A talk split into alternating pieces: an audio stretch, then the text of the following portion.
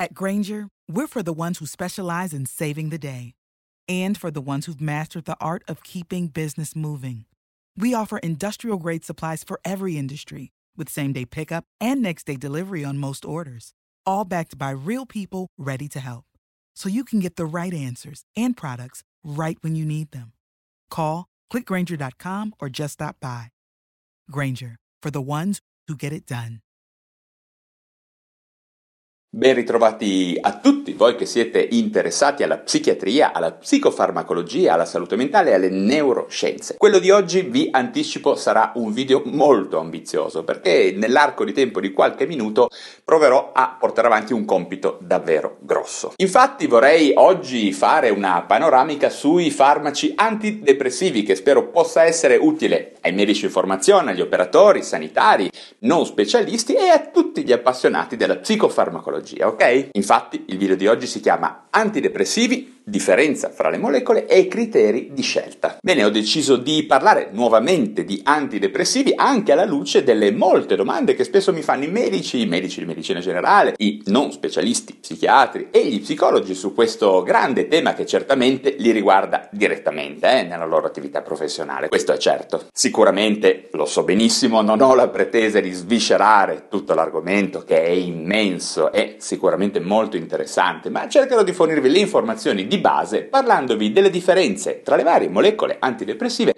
e provando anche a fornirvi alcuni spunti sul razionale che deve stare dietro alla scelta di un farmaco piuttosto che un altro, ok? Certamente su questo tema, ovvero come si sceglie un antidepressivo e quali sono le differenze tra le varie molecole, sarà fondamentale anche tenere conto, uno, sia delle caratteristiche dell'individuo, due, della diagnosi che faremo su quel dato individuo e terzo punto importante sulle eventuali comorbidità presenti, ovvero quali altre patologie ritroviamo nella stessa persona. Lo ripeterò sempre che gli antidepressivi non sono caramelle da dare a tutti coloro che sono tristi, eh, stressati o anche traumatizzati, ma che sono invece farmaci molto efficaci e sicuri a patto che vengano utilizzati bene nel contesto di patologia giusta, ok? Bene, ma vediamo subito quali sono i numeri della depressione in Italia, no?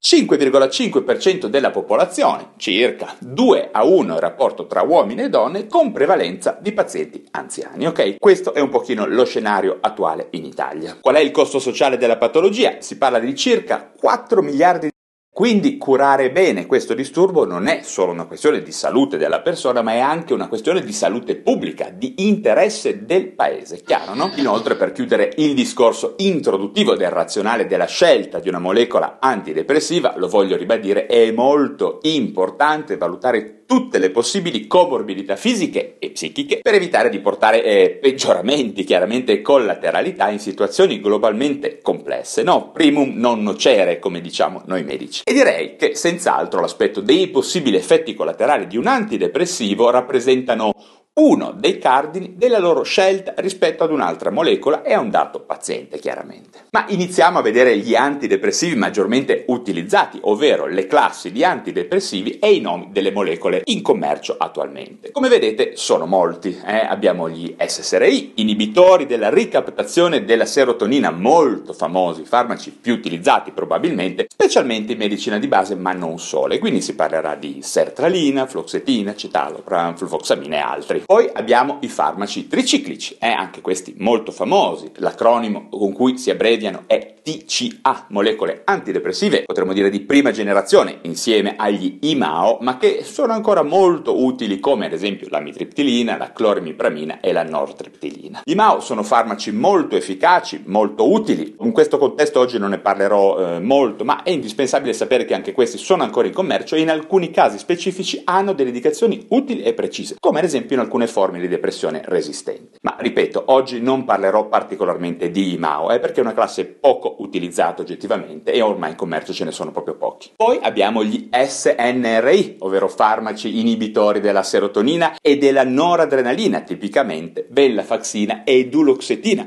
Sono le due molecole in commercio in Italia, no? Vengono chiamati anche farmaci duali. A seguire vediamo ancora i farmaci NDRI, gli inibitori della ricaptazione della noradrenalina e della dopamina, che hanno come unico rappresentante in Italia il bupropione. Poi ancora vediamo i Nassa, eh, noradrenergici e serotoninergici specifici. E anche qui un solo farmaco, la mirtazapina. Poi ancora per andare avanti abbiamo i farmaci antidepressivi SARI, antagonisti del recettore della serotonina e inibitori della sua ricaptazione, come ad esempio il trazodone, presente sul mercato italiano sicuramente e molto utilizzato sia come antidepressivo che in alcune terapie nel paziente anziano. A seguire vi voglio ricordare anche gli SMS, modulatori, in questo caso del recettore della serotonina e contemporaneamente inibitori del reuptake della serotonina, come gli SSRI in qualche maniera. In Italia abbiamo appunto la vortioxetina, che appartiene a questa classe. Poi ancora gli antidepressivi cosiddetti melatoninergici, inseriti sul mercato qualche tempo fa e utilizzati molto, come ad esempio abbiamo l'agomelatina. Poi per arrivare verso la fine le benzamidi sostituite, ovvero l'amisulpride. Infine poi le nuove classi degli antidepressivi che influenzano i sistemi glutamatergici e quindi il recettore NMDA come ketamina e esketamina. Per adesso le uniche molecole utilizzate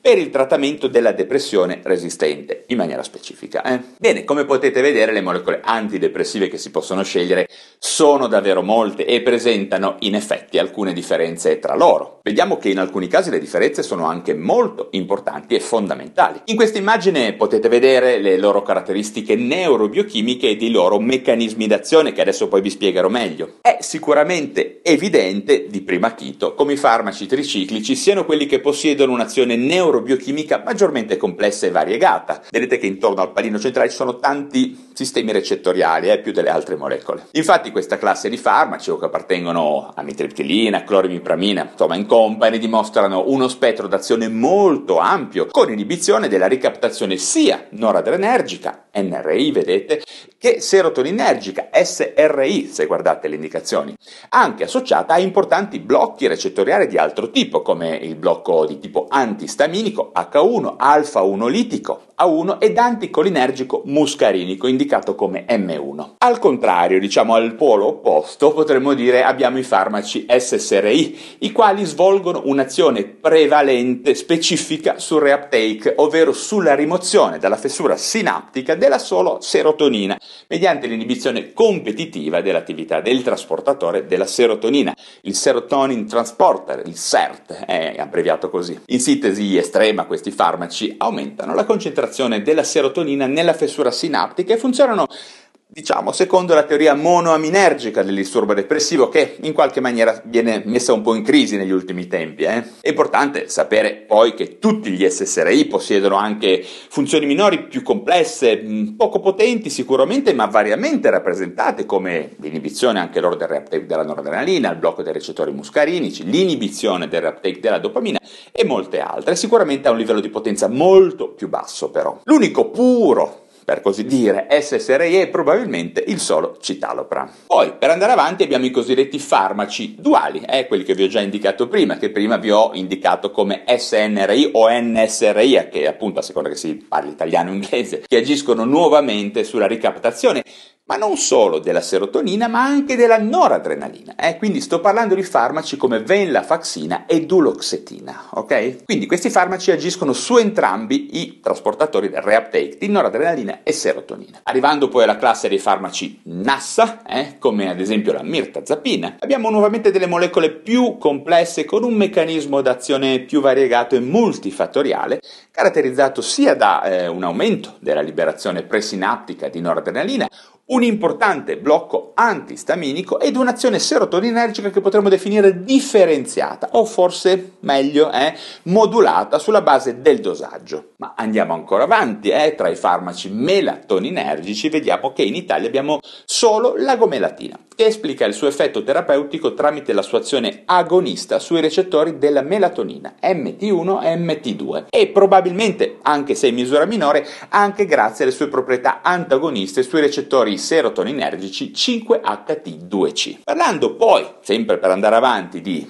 SMS di questa categoria, vediamo che la vortioxetina è un altro farmaco molto complesso. La sua azione antidepressiva sembrerebbe derivare per lo più dall'inibizione del reuptake della serotonina e in questo senso in maniera analoga agli SSRI, ma anche, seppur in misura minore, eh, all'azione su altri target neurobiochimici come l'agonismo parziale al recettore 5HT1 1A che potrebbe aumentare l'efficacia e diminuire alcuni effetti collaterali, come ad esempio quelli sessuali, e l'antagonismo ai recettori 5HT3 che contribuirebbe a diminuire gli effetti collaterali di nausea e quelli sedativi ansiolitici, oltre a fornire quelli che vengono detti effetti procognitivi, dato che questi recettori sono coinvolti globalmente nel rilascio del GABA. E infine anche un'azione molto importante e peculiare sul recettore 5HT7, poco conosciuto e studiato, ma è noto essere un altro sito d'azione di altre molecole antidepressive, come vedremo dopo. Passiamo adesso ai SARI, eh, ovvero al trazodone che inibisce anche lui la ricaptazione della serotonina, ma con una minore affinità per il trasportatore SERT della serotonina, perlomeno rispetto ai farmaci della classe SSRI, ma non solo questo. Infatti gli effetti ansiolitici e antidepressivi del trazodone sono probabilmente dovuti anche alla sua azione agonista sul recettore 5HT1A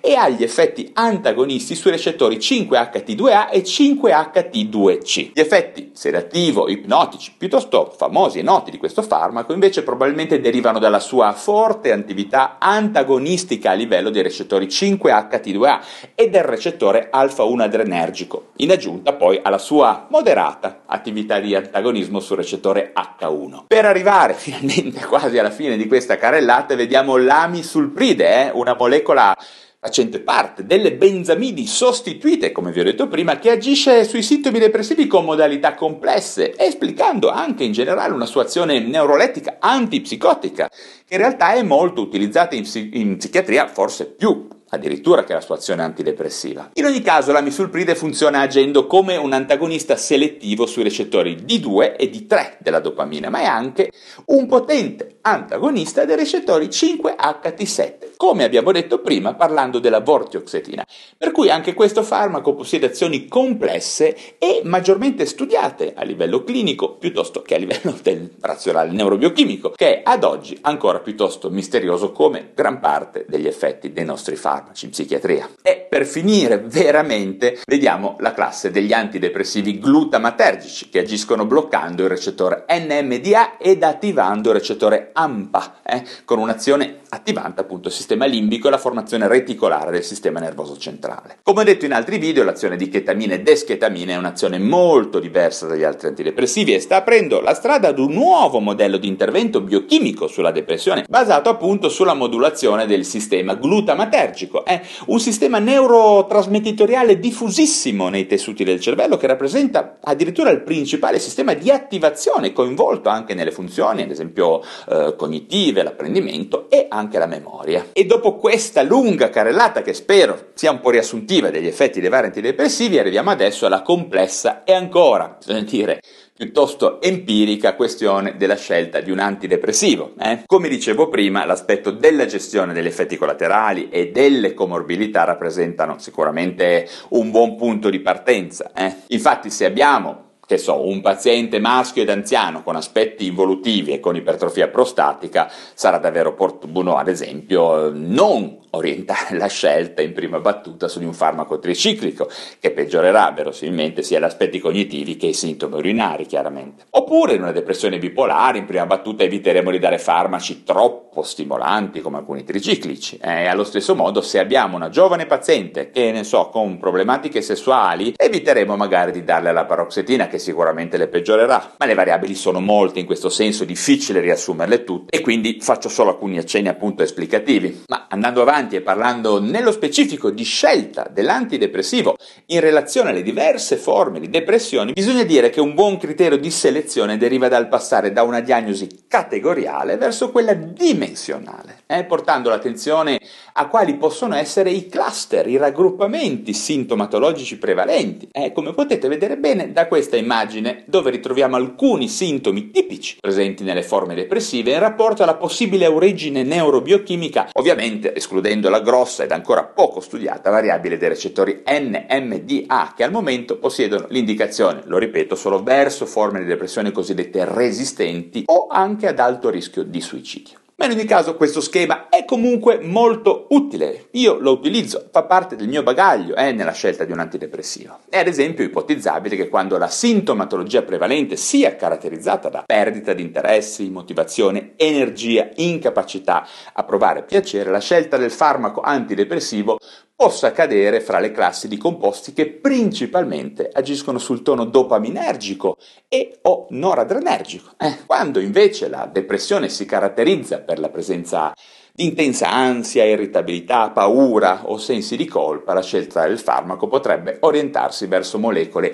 a prevalente azione serotoninergica o anche duali, quindi serotoninergica e noradrenergica. Un altro elemento da ricordare nella scelta del farmaco antidepressivo è rappresentato dai raggruppamenti di sintomi che possono essere presenti contemporaneamente nel singolo paziente. Ad esempio, nell'ambito del cluster affettivo bisogna considerare la prevalente presenza di umore disforico e irritabilità, eh, che possono orientare verso la scelta di un serotoninergico, o la prevalente presenza di perdita di interessi, apatia e piacere anedonia che possono indirizzare verso molecole ad azione noradrenergica, dopaminergica o duale, eh, per ribadire un po' ancora i concetti. Infine, nell'ambito dei sintomi somatici, la presenza di una sintomatologia dolorosa o di discomfort potrebbe orientare verso la scelta di un farmaco duale, come ad esempio un SNRI, che è documentato hanno azioni specifiche in questo senso. Ok, direi che questo video, come era immaginabile, è diventato piuttosto lungo e credo che convenga che io mi fermi eh, per non dare troppe informazioni che oltre un certo livello potrebbero anche confondere e non essere più registrate. Tenete però conto che ho fatto molti altri video sulle varie molecole, sulla psicofarmacologia in generale, anche in relazione ai vari disturbi. In particolare vi invito a guardare i video sui meccanismi neurobiochimici della depressione, eh, del disturbo bipolare, per approfondire ulteriormente. Certamente sono a vostra disposizione per domande, commenti e precisazioni nello spazio giù in descrizione qui sotto, ok? Bene, per adesso è tutto. Se vi interessa la psichiatria, la psicofarmacologia e le neuroscienze, iscrivetevi senza indugio al canale digitale dove mi state ascoltando. Se vi sono stato utile, datemi un like e se vorrete ci rivediamo presto ad un altro video. Ah, mi ero dimenticato eh, in questi ultimi giorni di augurare a tutti voi uno splendido 2022 pieno di benessere, di nuove sfide stimolanti in tutti i campi. Eh? A presto ragazzi, ci vediamo in un altro video. Lucky Land Casino asking people what's the weirdest place you've gotten lucky? Lucky? In line at the deli, I guess. Aha, in my dentist's office. More than once, actually. Do I have to say? Yes, you do. In the car before my kids' PTA meeting. Really? Yes. Excuse me, what's the weirdest place you've gotten lucky? I never win and tell. Well, there you have it. You can get lucky anywhere playing at LuckyLandSlots.com. Play for free right now. Are you feeling lucky? No purchase necessary. Void where prohibited by law. 18 plus. Terms and conditions apply. See website for details.